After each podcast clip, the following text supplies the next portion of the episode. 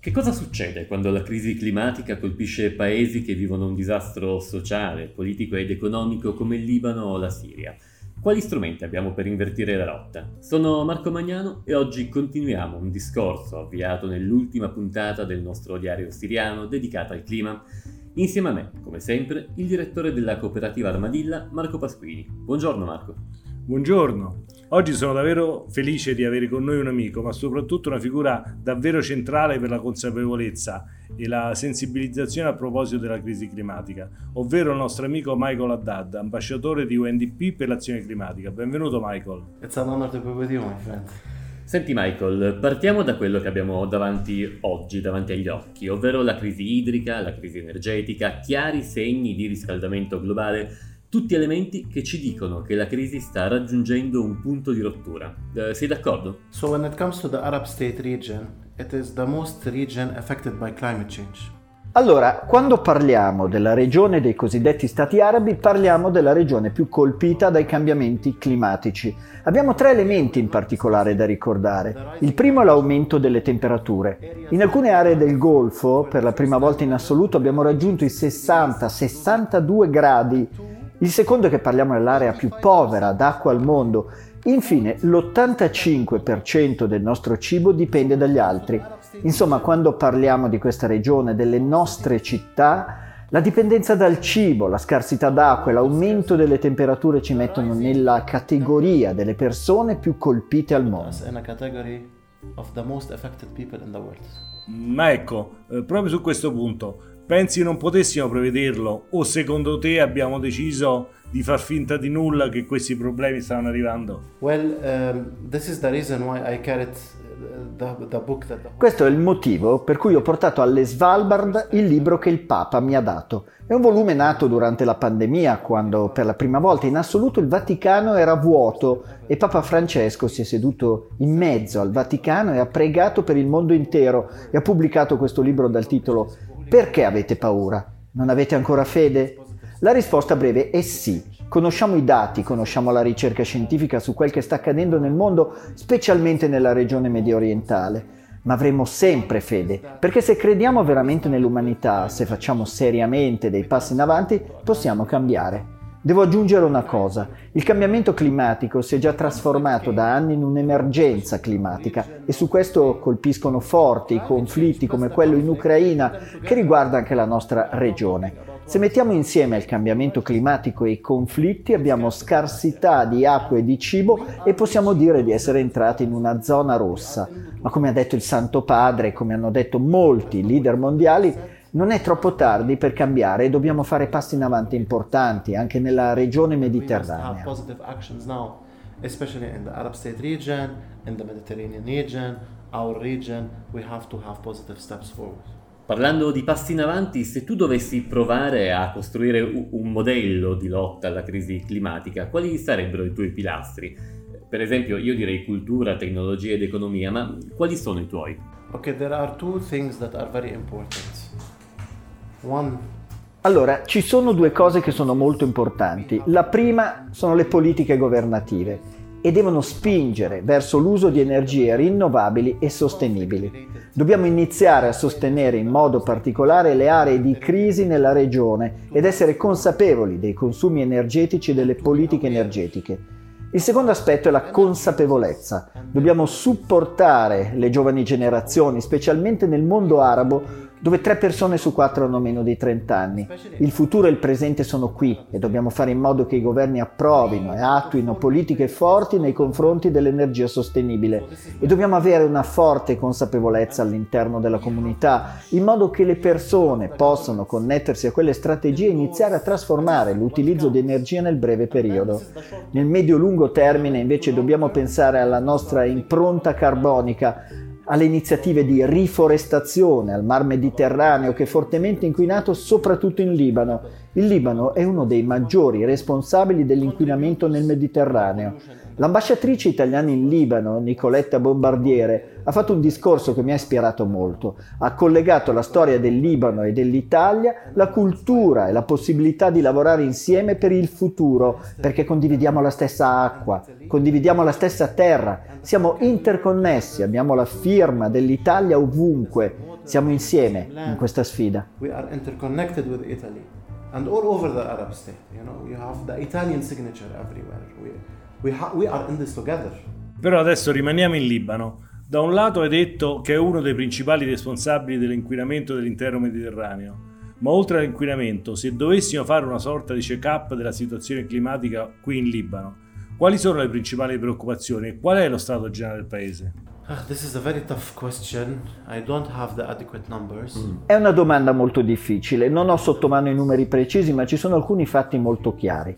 Il Libano è uno dei pochi punti verdi nel Medio Oriente, insieme a un pezzo di costa siriana. Questa è una delle intersezioni, delle porte tra l'ovest e l'est. È un paese molto piccolo, ma contribuisce in modo importante alla cultura e questo c'entra con il clima. Quando si tratta del Libano dobbiamo ricordare che collega due modi di pensare, due culture, principalmente due culture. Oltre a essere una porta tra l'Oriente e l'Occidente, è un laboratorio in cui noi umani impariamo dai nostri errori, quando le culture si incrociano e si scontrano. È anche un paese pieno di contraddizioni. Il Libano soffre penuria d'acqua, eppure è uno dei paesi più ricchi d'acqua della zona. Stiamo soffrendo per la deforestazione, soprattutto a causa della crisi economica e della mancanza di controllo del governo, perché le persone stanno tagliando le foreste e a volte vengono bruciate per ottenere carburante per la stagione invernale. Abbiamo una grave mancanza di strategia, abbiamo una grave mancanza di energia elettrica. Le persone hanno paura di come faranno in inverno e quindi bruciano gli alberi. La mancanza di consapevolezza e la situazione politico-economica sta influenzando la mentalità delle persone povere e vulnerabili nella società. Quindi le persone, la mancanza di attuazione della legge, questi sono uno di questi esempi in cui le persone si stanno trasformando. Oltre a questo, per la prima volta in assoluto, il Libano sta assistendo a ondate di caldo estreme. Tutte queste crisi stanno colpendo il paese. Quindi se perdiamo, se il mondo rinuncia a questo paese, questa crisi si diffonderà. Ma se la popolazione mondiale ci aiuterà con le sue conoscenze, ci aiuterà a stabilizzare la situazione economico-politica, potremmo avviare la strategia di azione per il clima e potremmo iniziare ad aiutare il paese. Ci sono diverse fasi. In tutta onestà, in Libano stiamo soffrendo la peggiore situazione economica e politica possibile, quindi nessuno attuerà strategie serie contro la crisi climatica. Uh, climate action strategies adequately in Lebanon, and we are suffering the worst economical and political situation ever. No one will do it. Lo hai detto anche tu, il Libano è in una posizione geografica eccezionale per la presenza del mare, delle montagne e così via. Quindi potrebbe svolgere un ruolo trainante o comunque di esempio per l'intera regione. Sei d'accordo? Of course it is. It is the driver and it is the case. It's on, it's not Certo che lo è, è il potenziale driver ed è anche il caso di studio, non è solo una questione di geografia ma anche di persone. Pensiamo al conflitto in Siria. Il Libano, che ha 4 milioni e mezzo di abitanti, ha ospitato in un colpo solo 2 milioni di rifugiati, la metà della nostra popolazione. Questo è uno dei motivi principali per cui la nostra economia sta soffrendo così tanto. Ed è un peccato, perché il Libano non ha fatto del suo meglio per quei rifugiati e l'economia e le infrastrutture non sono state in grado di sostenere un tale sforzo. Non lo dico per evidenziare la crisi dei rifugiati, lo dico per mostrare l'importanza del Libano quando si tratta di conflitti e per il suo ruolo di porta interculturale. Noi libanesi abbiamo origini e legami con l'Europa, l'Africa, l'Asia, l'Australia, le due Americhe, in tutto il mondo. Siamo un laboratorio interculturale e come ha detto Papa Giovanni Paolo II, il Libano ha un messaggio molto importante verso l'umanità non è solo la geografia, non è solo la terra, sono anche le persone e il laboratorio dove le culture sono connesse e interconnesse tra loro. Are connected and always interconnected with each other.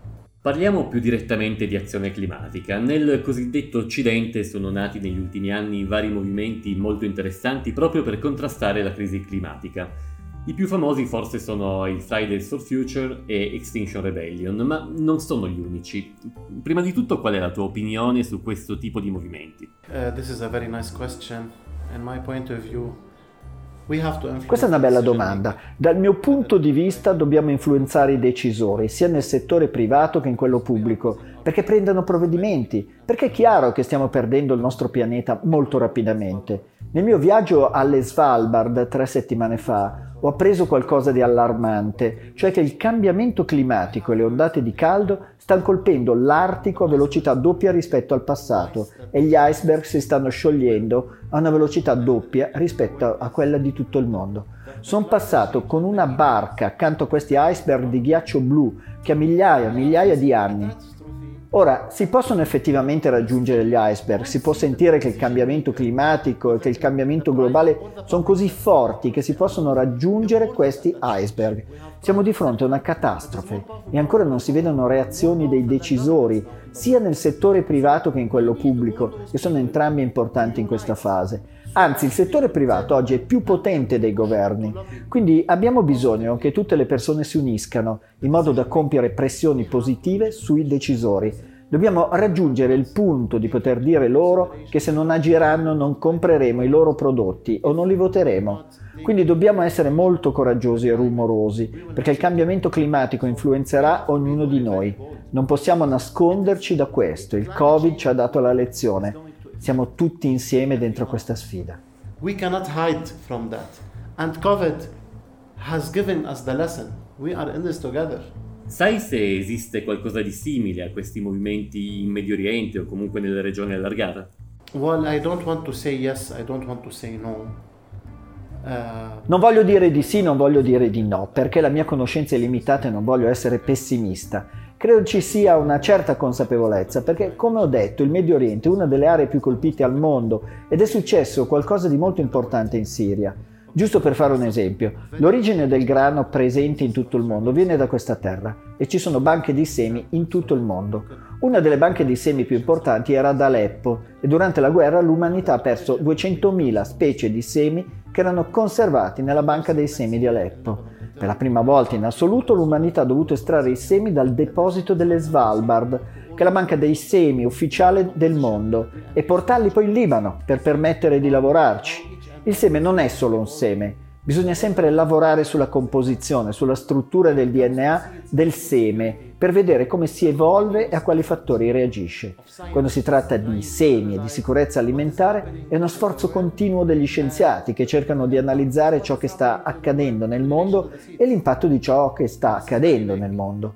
Lo ripeto, per la prima volta in assoluto questa regione da cui si origina tutto il grano mondiale ha perso i propri semi e se non fosse stato per la Norvegia e per le istituzioni internazionali che hanno pensato che dovevamo depositare quei semi nelle Svalbard, nell'Artico, avremmo perso 200.000 specie per sempre. In Svalbard, in the Arctic, we would have lost 200.000 species. For good. Yeah. For good. E Mike, un'ultima domanda per introdurre un concetto di cui si parla poco, ma su cui torneremo nella prossima stagione. Insieme all'azione per il clima, uno dei tuoi focus principali sono le persone con disabilità. Pensi che ci sia una connessione tra questi due argomenti? Of course. This is why, I'm, what, this is why I do what I do. So, Certamente sì, questo è il motivo per cui faccio quello che faccio. Io sono paralizzato dal petto in giù, indosso un esoscheletro con cui cerco di sensibilizzare sull'inclusione e sull'azione per il clima e anche per contribuire alla scienza. Il mio sogno è di far camminare altre persone, di rendere accessibile la tecnologia dell'esoscheletro. È una delle azioni che porto avanti con Armadilla e con un gruppo di istituti italiani con cui sto lavorando è dedicata a come utilizzare la tecnologia assistiva avanzata per migliorare la vita delle persone con disabilità e convincere i decisori che più forte è la tecnologia, maggiore è l'inclusione nella società. Ricordiamo che le persone con disabilità sono il 15% della popolazione mondiale e che nella regione medio orientale abbiamo il più alto numero di persone con disabilità al mondo in rapporto alla popolazione. Tornando alla tua domanda, il cambiamento climatico riguarda tutti noi, ma non ci riguarda allo stesso modo. C'è una categoria di persone che sarà colpita più di altre, quella che viene definita di persone più vulnerabili. All'interno di questa categoria di persone rientra la categoria delle persone con disabilità sono i più vulnerabili quando si tratta di cambiamenti climatici. Per esempio, in caso di inondazione, è successo anche in Europa, le persone con disabilità sono state lasciate indietro. Una delle mie battaglie è far capire che quando si tratta del discorso globale sul clima, le persone con disabilità devono essere al centro perché sono molto coinvolte. Consideriamo la percentuale, il 15%. Consideriamo il livello di vulnerabilità e capiremo quanto sono colpite dal cambiamento climatico ed è qui che sta il legame con le persone con disabilità. Si parla del 15% della popolazione mondiale, non si può ignorare il problema. Le persone con disabilità devono essere coinvolte in questo discorso sul clima. Parlo di cibo, salute, acqua, accessibilità, è tutto collegato.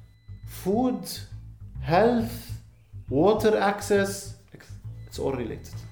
Michael, grazie davvero, è stato un piacere parlare con te, ma comunque ci risentiremo nella prossima stagione. Looking forward and it was a pleasure being. Non vedo l'ora, è stato un piacere essere qui con voi. Grazie ancora Michael. Eh, Marco, eh, noi ci sentiamo tra due settimane per l'ultima puntata, giusto? Esattamente, come sempre vi ricordo che potete trovare tutte le puntate di Diario Siriano su Spotify, iTunes, Spreaker e anche sul sito di Armadilla www.armadilla.coop insieme ai quaderni di Armadilla e molti altri contenuti che ci aiutano o almeno permettono di provare a capire insieme una regione del mondo che troppo spesso viene raccontata attraverso schemi e impostazioni o troppo datati o troppo semplici o entrambe le cose. E insomma, per questa pagina del diario un saluto a tutte e a tutti. Un caro saluto a tutti.